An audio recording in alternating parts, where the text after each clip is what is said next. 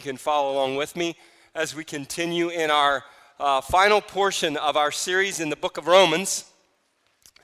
And we are picking up in the very last chapter of, uh, of that Romans, uh, that is Romans chapter 16. As you can see in your notes, uh, there are lots of verses there, um, but it really is, a, is kind of a unique passage. As you can see, what this passage is, I, I almost uh, entitled it Paul's Oscar speech.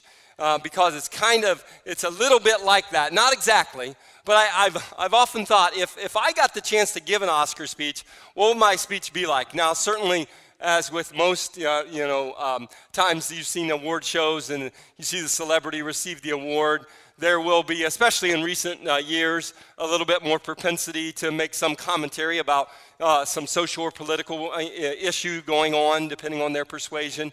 But, but sorry, still dealing with that thing. Like, oh, I'm all choked up. I'm getting the, you know, I'm not really all that choked up, but.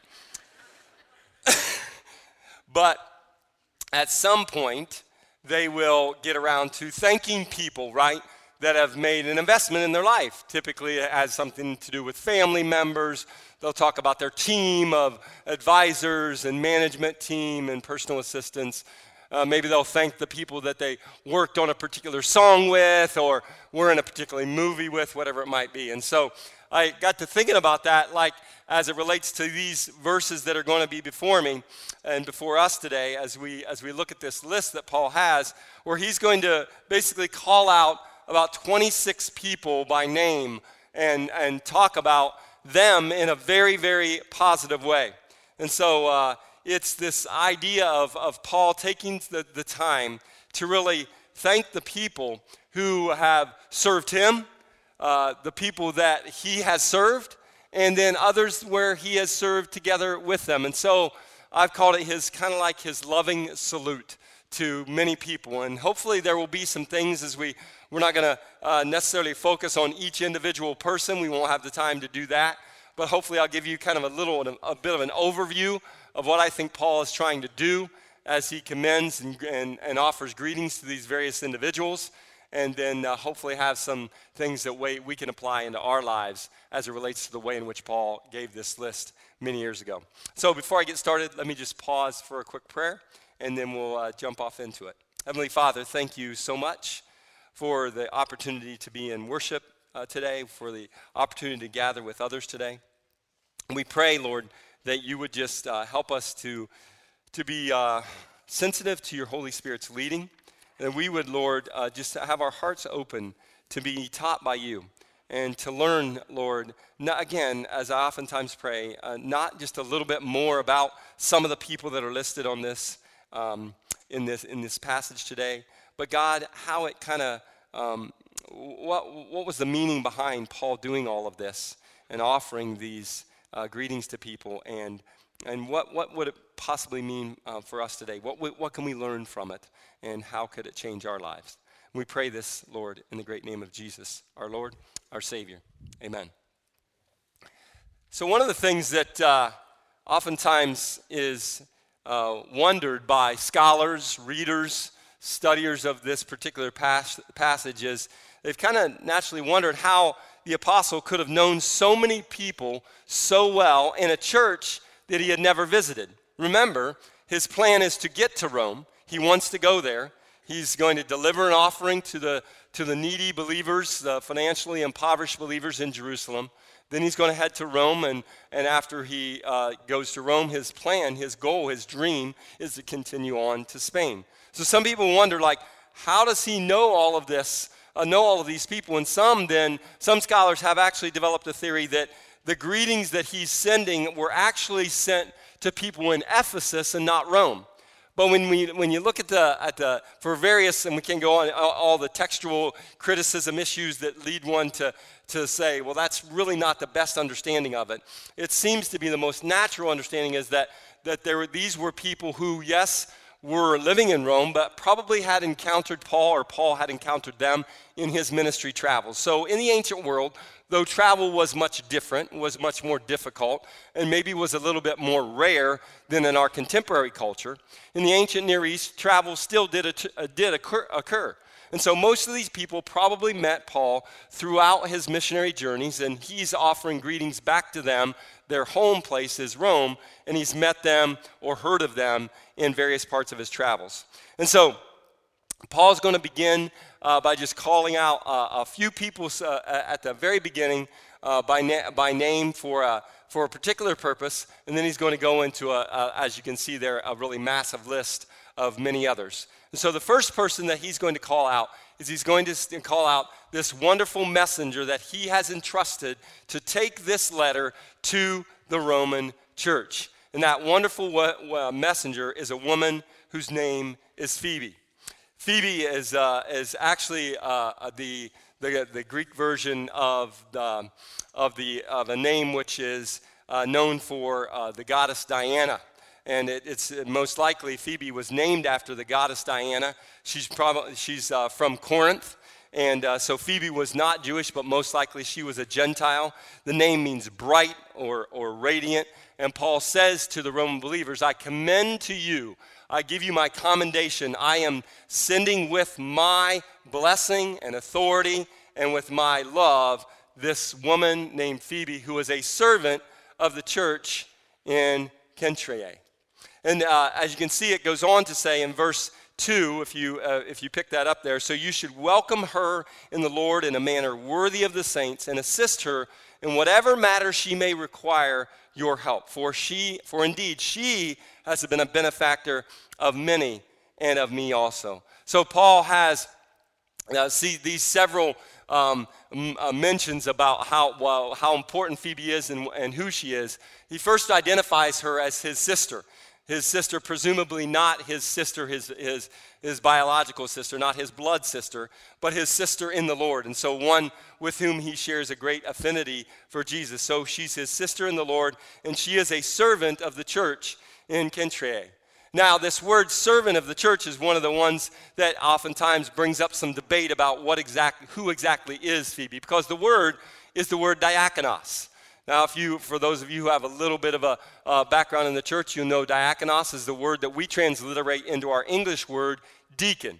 And so it's the same word that's used specifically and technically to identify someone in the office of a deacon. It is also used more generally to speak of someone who is simply serving.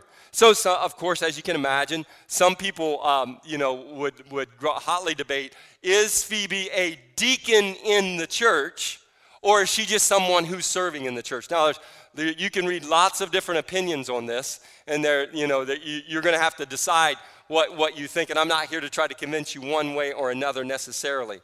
But many, many scholars do believe that, especially when the phrase of the church is connected to this word diakonos, it probably strongly some suggests some sort of recognized position. Some sort of recognized position, some sort of leadership position in the church that Phoebe has. So it is most likely, I would suggest to you, is not just a, a, a, generic or more general use of the term in, in an adjectival way to say that she's serving, but more that she has some sort of official capacity, which then stands to reason that she would be the one who is bringing the letter to the Roman Christians. Phoebe is someone that is highly trusted by Paul. Phoebe is someone who has demonstrated faithfulness in, in, in, the, in her uh, servant leadership within the church. And because of that, Phoebe then is the one that Paul is saying about her hey, I am commending you to her, and you should welcome her in a manner worthy of the saints. This woman is also someone who has demonstrated an enormous generosity. She is known as a benefactor. That's uh, the word is prostatis, which means a helper, a patroness is, uh, is somehow sometimes how it's translated, or a benefactor. In other words, she is most likely a woman of means, financial means. And she has made an investment in Paul's ministry. She has made an investment in many other people's ministry. And so she's seen, he's saying, listen, provide her whatever help you, that, that she needs because she has demonstrated an enormous heart of generosity in providing help to so many people. So this Phoebe that is whose job it is to carry the letter. And, and that's no small job. Uh, as I said, uh, travel in the ancient world did, did occur. It wasn't like it never, never happened. but it was much more dangerous. It was, uh, it was definitely, the, the logistics were much more difficult. And so basically, Phoebe, the, had, the fact that she has these, this letter of commendation from Paul, these words of commendation from Paul are, are very important. And so, as she would have made her way from Corinth to Rome, she would have needed to depend upon the hospitality of others. Again, she was a woman of means, but the way in which uh, she wasn't just going to get on Hotwire as she was about 15 minutes out from where, where she was about to stay and find a hot rate hotel for 50 bucks a night, and then everything would be fine and good wasn't how the travel was going to go. And so there was this sense in which, again, Paul demonstrated an enormous amount of faith in this woman named Phoebe. And so as she is coming to them, she is coming to him with his authority. She is coming to him as a woman who has demonstrated the capacity to provide uh, in, in, the, in the fellowships that she's been part of. She has uh, provided a, a leadership and an influence in those fellowships. She has blessed many others through the wealth that she herself has, has accumulated in whatever way that she did. And so this woman named Phoebe is the first one that Paul says, Listen, I commend her to you. And it's someone that he highlights as a very important part of his ministry and a very important part of this letter that's coming to the Roman believers. So, Phoebe, the wonderful Phoebe, the marvelous Phoebe, we'd spend a lot of time. You could probably do a whole series on the faithfulness of Phoebe and uh, on the way in which she served the church. But we'll move on to the gutsy couple. So, first, it's the, that wonderful messenger, Phoebe. The second one, the second uh, thing that he calls out specifically there that we're going to draw out and, and draw attention to a little bit is the gutsy couple. He says, Give my greetings to Prisca Sometimes in some of your uh, uh, English translations, it will be Priscilla. So it could be Prisca, could be Priscilla, and Aquila, my co workers in Christ Jesus, who risked their own necks for my life. That literally, that phrase literally means they put their necks on the chopping block for my soul. So it's a very graphic representation about how brave they were. Priscilla and Aquila were people that Paul had met. And again, in the interest of time, we won't, we won't get, go into great detail about their relationship. But Priscilla and Paul had, Priscilla and Aquila had met Paul uh, on, in his ministry travels. They had invested in him uh, by, uh, in, by being an instructor of his. They also instructed a contemporary of his named Apollos. You can read more about Priscilla and Aquila in their ministry in Acts chapter 18, and you can see the interaction when Paul first met them up in the early part of the chapter, and then how they interacted with each other. So they made a deep investment into Paul as well. It's also been, uh, uh, uh, again, some debate or at least, uh, you know, uh, conversation about why is it that Priscilla or Priscilla's name is always listed first in Scripture? Some have said, well, there could be a spiritual reason. Could be that uh, Priscilla is, was converted first, and so because she was converted first, she is the first name listed, uh, with that, that with her husband uh, being listed second. Some have suggested that's also a different spiritual reason that she is much more active in serving the church, and because her level of activity in serving the church is higher, she's listed first. She kind of gets top billing again in this, uh, in this marital relationship. Some have suggested it's a social reason that, again, just like Phoebe is, she also is perhaps a woman of standing. And so, because she is a woman of standing in her community, she's listed first. She kind of carries more social weight, so to speak, social influence than that of her husband. Or some people have said maybe it's just temperament. Maybe she's just got the dominant personality. And so because she's got the dominant personality, when people thought when, when people think of them as a couple, they think of Priscilla and Aquila because she's kind of the one that shines through. Not sure why exactly she's listed first. Again, could be multiple reasons, but it's clear in doing so that she has an enormous amount, has had enormous amount of influence on Paul's life as well as her husband Aquila in their investment into Paul, into his life. You know you, will note about them if you read down and if you pick it up there in, ver, in verse uh, uh, verse uh, the end of ver, verse uh, four. Sorry, they risk their necks for my life, and he says, not only do I thank them, but so do all the Gentile churches. So it's clear Aquila and Priscilla again I've made a deep investment in uh, not only in the life of Paul, but in many believers in the ancient world. And so Paul is there to, to affirm them and to really, again, elevate them to this place where he really wants people to understand how significant they have been in his life. Their bravery, their willingness to put their lives on the line for his life. He does not you know, count that as something, uh, take that as, as something for granted, but instead, he commends them for that, he thanks them for that, and he certainly uh, wants them to understand, wants the, the people in Rome to understand that not only does he thank them for his investment, but all the Gentile churches that he, they have had an impact on. He wants them to, uh, wants the Roman believers to understand that they they send their thanks as well. So after the after kind of drawing out these two uh, uh, these three special people, Phoebe the messenger, uh, uh, Priscilla and Aquila, these this couple that, that risked their they were instructors of Paul and risked their lives for him. Then Paul will go on to a, a long list of dedicated friends, a long list of dedicated friends, and so you can see that begins in, in verse 5 where he says to greet his uh, dear friend Epaenetus who was the first convert from Asia, and goes all the way down then through, through, through verse 15, where he uh, instructs them to greet Philologus, for, and Julia, Nereus and his sister, and Olympas, and all the saints who are with them. So, this long list uh, of, of names, this long list of names that Paul has, what are some things that we can, what are, what are a few takeaways that we can take from this list and how do they how do they help us to understand what paul is doing here and, and what he's trying to accomplish? Well the first thing that i would in, in, encourage you to see is both the diversity and the unity that exists in this list. The roman christian church was diverse in many ways. It was diverse in, uh, in race. We know that, that Rome had, the Roman believers were of both Jewish and Gentile heritage.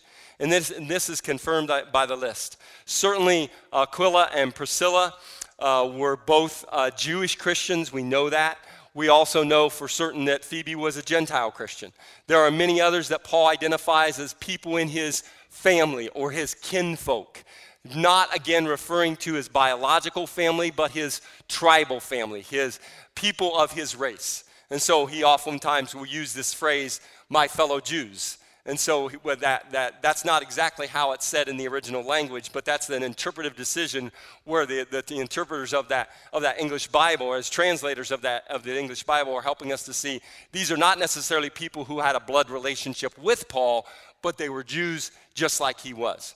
So we know that the, the, Roman, uh, the Roman church had diversity in, in race, that, that had diversity among uh, both Jewish and Gentile Christians. There's also the, the, the idea that there is a very significant class diversity that exists in the, um, in the, uh, in the Roman church. There are five names listed uh, uh, Ampliatus, Urbanus, Hermes, Philologus. And by the way, Philologus, uh, some of you who know a little bit about Greek, philos, logos, lover of the word. What a name to have there, right? Lover of the word. That's, that, that's what that name means. And Julia all were very common names for slaves. So, most likely, there were slaves that existed in the Roman uh, Christian church.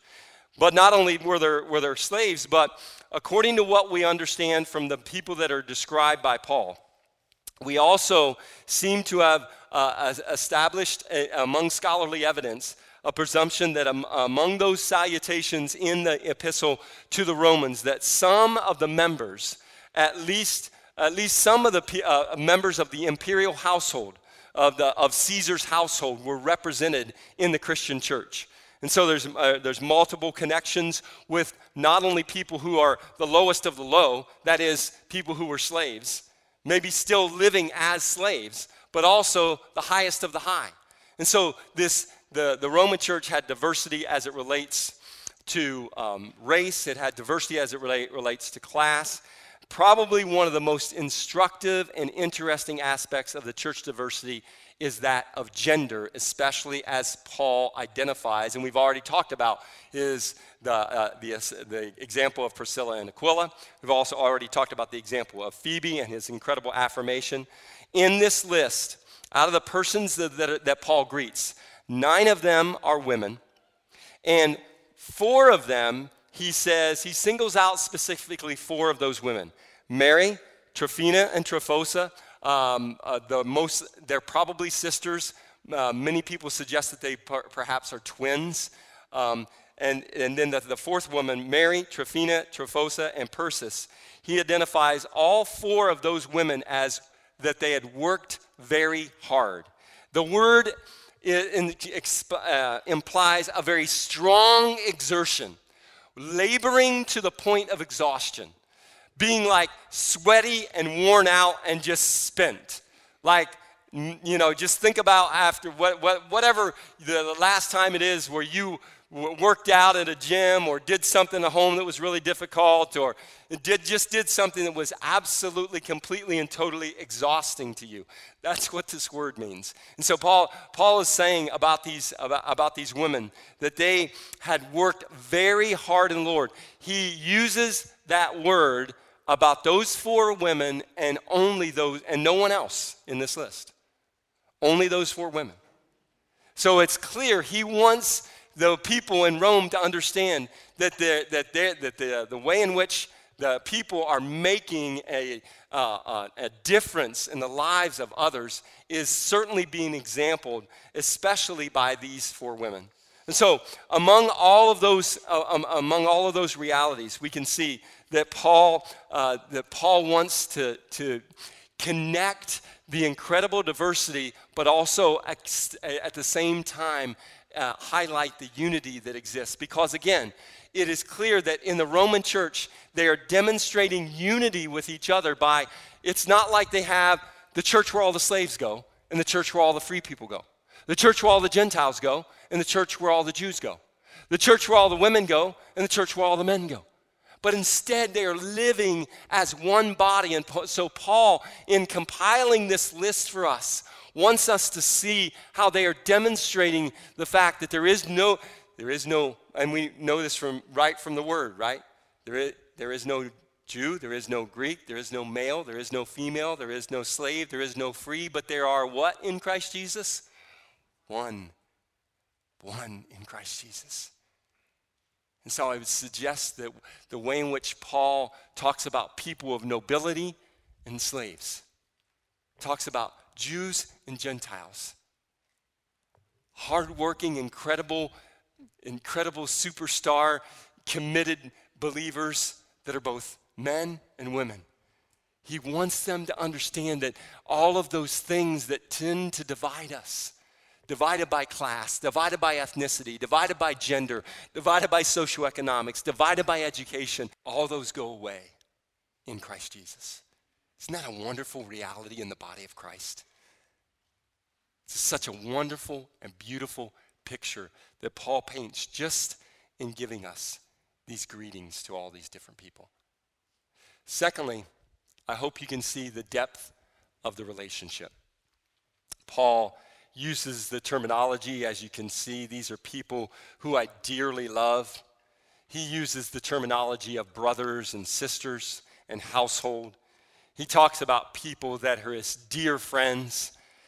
Paul definitely has, he talks about them being together in Christ or in the Lord.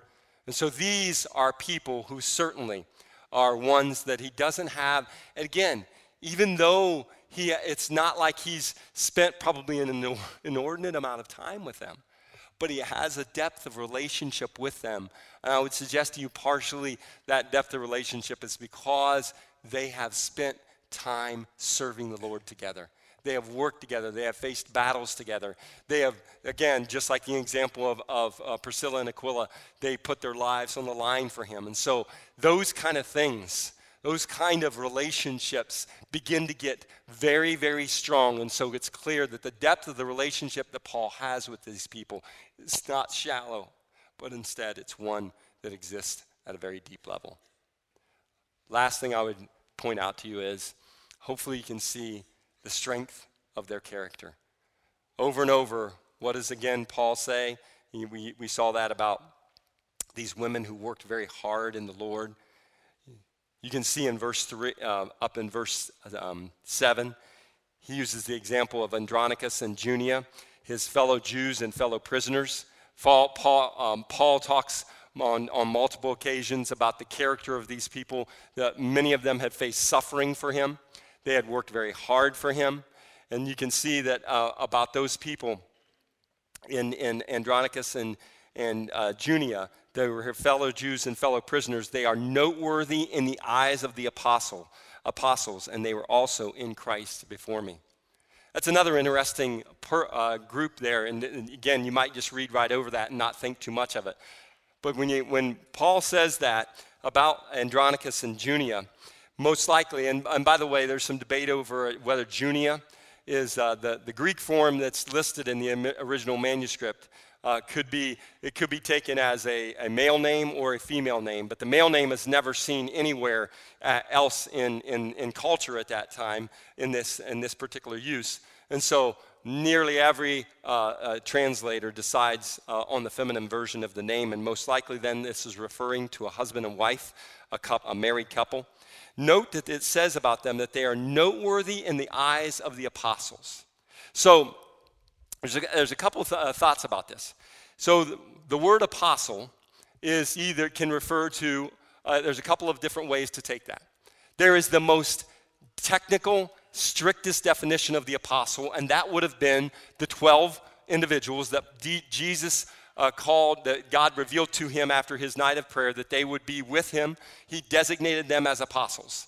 And so there is that most that strictest definition of those 12 as the apostles. We know after, after the, uh, the death of Judas Iscariot, Matthias was added to that group. And by inference, we can also understand that Paul was, in a sense, one of the uh, a 13th apostle, even though he wasn't part of that original group.